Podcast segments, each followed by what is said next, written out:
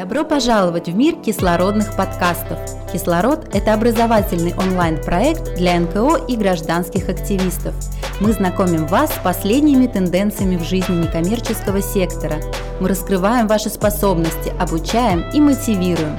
Для вас мы приглашаем лучших экспертов и знатоков своего дела, чтобы они делились своим опытом. Мы помогаем перейти вам на новый уровень. Заряди свою идею вместе с командой «Кислород». Добро пожаловать в кислородные подкасты. Сегодня у нас в гостях Дарья Ровба, член правления эстонской организации Watergrad, волонтеры которой занимаются спасением на воде, а также образовательно-просветительской деятельностью. Даша, привет! Привет!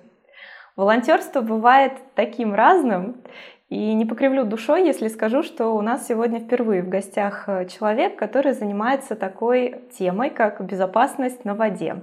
Будь то помощь провалившемуся под лед человеку или а, обеспечение безопасности во время спортивных мероприятий. Поэтому, конечно же, я попрошу тебя поподробнее рассказать о ваших активностях, чем вы занимаетесь. Ну, в первую очередь, да, это, конечно, обеспечение безопасности на воде в одном из районов Таллина – мы занимаемся тем, что реагируем на вызовы. Есть специальная система, которая совмещенная с полицией. Тогда, если нам приходит вызов, то наша команда должна отреагировать в течение часа и выйти на этот вызов.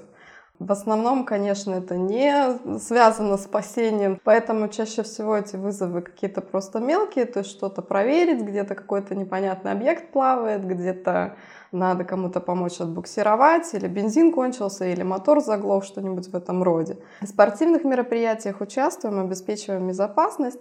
В основном это мероприятия, связанные с парапланерным спортом. У них есть специальные тренировки, когда они летают над водой, иногда даже тренируют посадку на воду, и тогда мы к ним подходим к пилотам на лодке, вытаскиваем на лодку и, в общем, следим за тем, чтобы все было хорошо и безопасно. Вас много в команде? А, нас в команде сейчас у нас а, пополнение.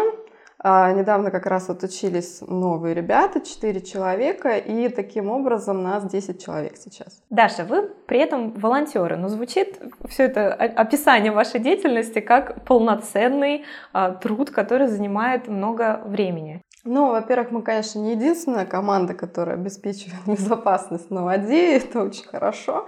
К тому же основная деятельность вот именно по спасению на воде у нас пока еще не очень хорошо поставлена, потому как э, не хватало членов команды. Мы планируем начать посерьезнее в следующем сезоне. Но вообще это работает так, то, что есть вот эта вот универсальная система, там каждый член организации, который готов к спасению, э, регистрируется. То есть там каждый день можно поставить свою заинтересованность в этом и возможность пойти спасать. То есть это не значит, что целый день надо сидеть в лодке и ждать, пока тебе позвонят.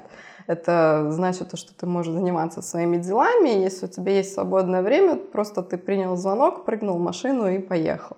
Ты только что сказала, что буквально недавно несколько новичков у вас э, завершили успешно тренинг да. и были да. допущены к работе, да. к спасению.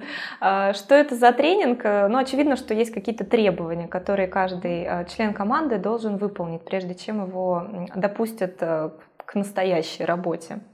Тренинги есть первая ступень спасения на воде, это волонтерские тренинги – вот. И получается так, что для этих тренингов э, не надо никаких предварительных сертификатов, не надо иметь права.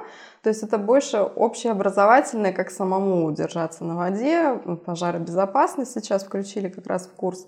И такие основные моменты, которые, в принципе, должен знать каждый человек, который любит активный отдых. А также существует вторая ступень. Для этого уже нужны судоводительские права, также умение обращаться с радиосвязью, и это уже посерьезнее. То есть на выходе человек получает э, сертификат – координатора поисково-спасательных операций, и тогда, если поступает вызов, и он первым приходит на место происшествия, то он может координировать уже всеми остальными экипажами, если их поддержка требуется. Ты тоже участвуешь в спасательных операциях или координируешь? Ну, у меня есть как раз сертификат координатора, но пока что еще не участвовала. Для этого нужно в команде как минимум три человека, и таких прям вызовов еще не поступало. Вот. Мы с новой командой как раз э, собираемся делать тренировки, именно такие симулятивные сценарии придумывать, чтобы оттачивать наше мастерство и помогать друг другу в этом плане. То есть следующий сезон у нас обещает быть интересным. Даша, а как ты сама оказалась э, в Watergrad? Ну да, история это достаточно долгая, конечно. А, мой папа увлекался яхтенным спортом, парусным спортом с детства. Потом он купил себе лодку. А, я, будучи подростком, тоже пошла в яхт-клуб, потом он развалился из-за недостатка финансирования. Четыре года я занималась парусным спортом, и потом, спустя какое-то время, сдала на судоводительские права и перешла уже с паруса на моторные лодки. И спустя время, опять-таки в 2004 году, я, мой отец и еще его хороший знакомый, мы собрались вместе и решили организовать как раз-таки НКО, вот, поскольку были случаи спасения, когда звонят свои и просят, опять-таки, отбуксировать или еще что-то как-то помочь. И поскольку государство может выделить поддержку на это, то было, конечно, логично зарегистрировать организацию. И в прошлом году, поскольку у меня стаж в некоммерческой деятельности около 9 лет, я решила, что можно пойти дальше, и можно заниматься как раз-таки еще и просветительской деятельностью, делать всякие интересные мероприятия. А, ты как раз э, только что упомянула просветительскую деятельность. Я знаю, что в этом месяце, в начале декабря, э, вы организовали очень-очень интересное, информативное, э, развлекательное мероприятие, тренинг, которое получило название «История одного провала». Расскажи, пожалуйста, поподробнее. Это мероприятие происходило в рамках совместной недели гражданской активности. Позвонила наша хорошая знакомая куратор, а, которая координатор Харьковского центра предпринимательства и развития. Она помогает другим НКО развиться, и нам в том числе. И она предложила участвовать а, в совместной неделе и провести мероприятие. Мы с ребятами созвонились, быстро придумали, что же нам сделать и чему мы можем научить э, заинтересованных в просветлении людей вне сезон. И вот как раз подумали, что наиболее актуальная тема — это э, правильное поведение на льду, потому как э, зима грядет, сезон, можно сказать, открыт, и случаи хотелось бы предотвратить попадание под лед. А в Эстонии много таких случаев бывает? У нас нет точной статистики, потому как еще не все докладывают, естественно, но судя по тому, что мы опрашивали наших знакомых, э, случаи такие точно были, и судя по тому, что много заинтересованных было в нашем мероприятии, то есть тема эта актуальна, и поэтому решили двигаться дальше. И вот после этого мероприятия, которое уже провели, хотим сделать в дальнейшем еще одно, повторить и сделать уже на Э, настоящем льду и не использовать симуляцию. да. А, во время тренинга люди учились э, выбираться, собственно, из воды, да, если они провалились под лед. А, было очень интересно. Во-первых, конечно, большое спасибо департаменту полиции по погранохраны за то, что они предоставили нам сухие костюмы, так называемые.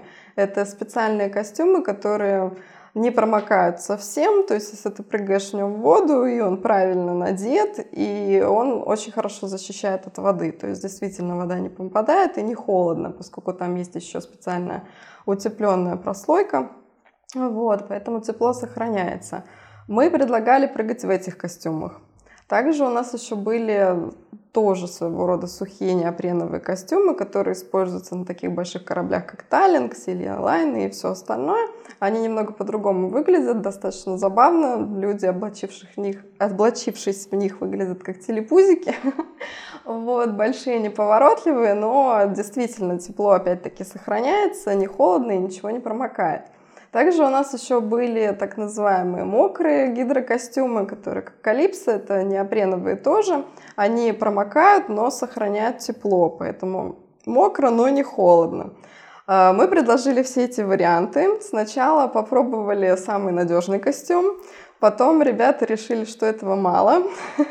решили пойти вот в этих мокрых неопреновых. А потом третий заход некоторые особо смелые прыгали просто так в плавках. Кто-то разделся, я да, видела да, видео. Много человек приняло участие? А, приняло 8 человек, которые ныряли по нескольку раз в том числе. И 8 человек где-то пришли просто поучаствовать как гости, посмотреть Группа и поучиться. Поддержки. Да. Ну давай для наших слушателей тоже очень тезисно проговорим, что делать, если ты провалился под лед. Ну, во-первых, для того, чтобы не провалиться под лед, стоит следить э, за его толщиной. Это можно посмотреть в интернете. Толщина льда должна быть как минимум 7-10 сантиметров, лучше 10. Если тоньше, не выходить на лед. Если вы не уверены, сомневаетесь, не выходить на лед. А, не отправляться на прогулки в одиночку, лучше иметь кого-то с собой и оставить человека на берегу, который бы за вами присмотрел, и у кого есть связь, чтобы позвонить в службу спасения. Также, если вы уже отважились выйти на лед, то тогда возьмите с собой сменную одежду, это первое. Во-вторых, э, постарайтесь быть э, наиболее аккуратным и осторожным. То есть не бегите по льду, а идите совсем аккуратно. Также можно себя привязать веревкой к ближайшему дереву или как-нибудь так, потому что э, если вы уже провалились, то вам будет гораздо легче вылезти. Вот. И если уже вы чувствуете, что лед под вами трещит, то тогда лучше всего расставить руки, как вы делаете зарядку упражнения, то есть вы их разводите э, в стороны для того, чтобы удержаться на поверхности и не зайти под лед, под сам лед. И тогда вы уже постепенно постараетесь вылезти, отводя ноги назад, корпус вы отводите назад параллельно поверхности воды, и тогда пытаетесь на живот вылезти постепенно, как ящерица, скажем так. И в дальнейшем, когда вы уже вылезли на лед, пожалуйста, не вставайте ни в коем случае сразу же, потому что есть риск того, что вы провалитесь опять. А лучше всего просто проползти в том э, направлении, откуда вы пришли, потому что там наиболее безопасно. Это такие основные правила, которые стоит запомнить. Конечно, инструкций много, вот, но лучше подготовиться и обезопасить максимально себя. У вас также есть образовательная программа со звучным тоже названием «Игры на выживание». Расскажи, пожалуйста, поподробнее, что за игры такие, кто принимает участие, чему обучаете людей? Да, это интересная программа, которую мы опробовали уже в прошлом году и собираемся запустить в следующем сезоне. В прошлом сезоне, извиняюсь, опробовали. У нас года по сезонам идут как школьники, год начинают с 1 сентября, вот мы, наверное, с 1 мая. Вот. И заключается она в том, что это игра, в игровой форме тренинг, который мы проводим, и мы берем группу из 10 человек, делим ее на две команды, сажаем в две лодки и увозим на остров. Остров практически необитаемый на той части, где мы тренируемся. Вот, и тогда мы просто учим правилам выживания в эстонских природных условиях, скажем так. Учим разводить костер без спичек, добывать, находить воду, ее опреснять. В общем, у нас очень весело. Также учим тому, как э, тело реагирует в определенных условиях, то есть в условиях переохлаждения, к примеру, в условиях солнечного удара, если жаркая погода, и как это все симптомы выявить и как предотвратить это, естественно. Молодежь принимает участие? В основном молодежь, да, конечно, но вот э, фокус-группа, которую мы собирали, на ком мы тренировали нашу программу, тестировали, там были также еще и представители более старшей аудитории, скажем так. Даша, что можешь в конце пожелать нашим слушателям? Наверное, самое главное из того, что хотела бы пожелать, это делиться собственными знаниями и умениями. Мне кажется, это наиболее важно и интересно. То есть, во-первых, когда ты делишься собственными знаниями, они закрепляются, и ты их лучше сам усваиваешь, узнаешь много нового о себе, и это я говорю не понаслышке, через это я действительно прошла и поняла, что действительно это нужно и важно, и ценно. И таким образом получается, как круг замыкается. То есть э, ты получил знания, ты их проанализировал, ты их начал применять в собственной жизни, и дальше ты уже их отдаешь другим. И таким образом происходит вот этот вот огромный взаимообмен, колесо жизни крутится, скажем так. Вот э, поэтому я призываю всех, пожалуйста, делитесь собственными знаниями. Это обогащает как свою жизнь, так и жизнь окружающих. Ну и, конечно же, оставайтесь в безопасности, безопасной вам зимы. Даша, спасибо тебе большое за сегодняшнее интервью. Спасибо большое, Маша.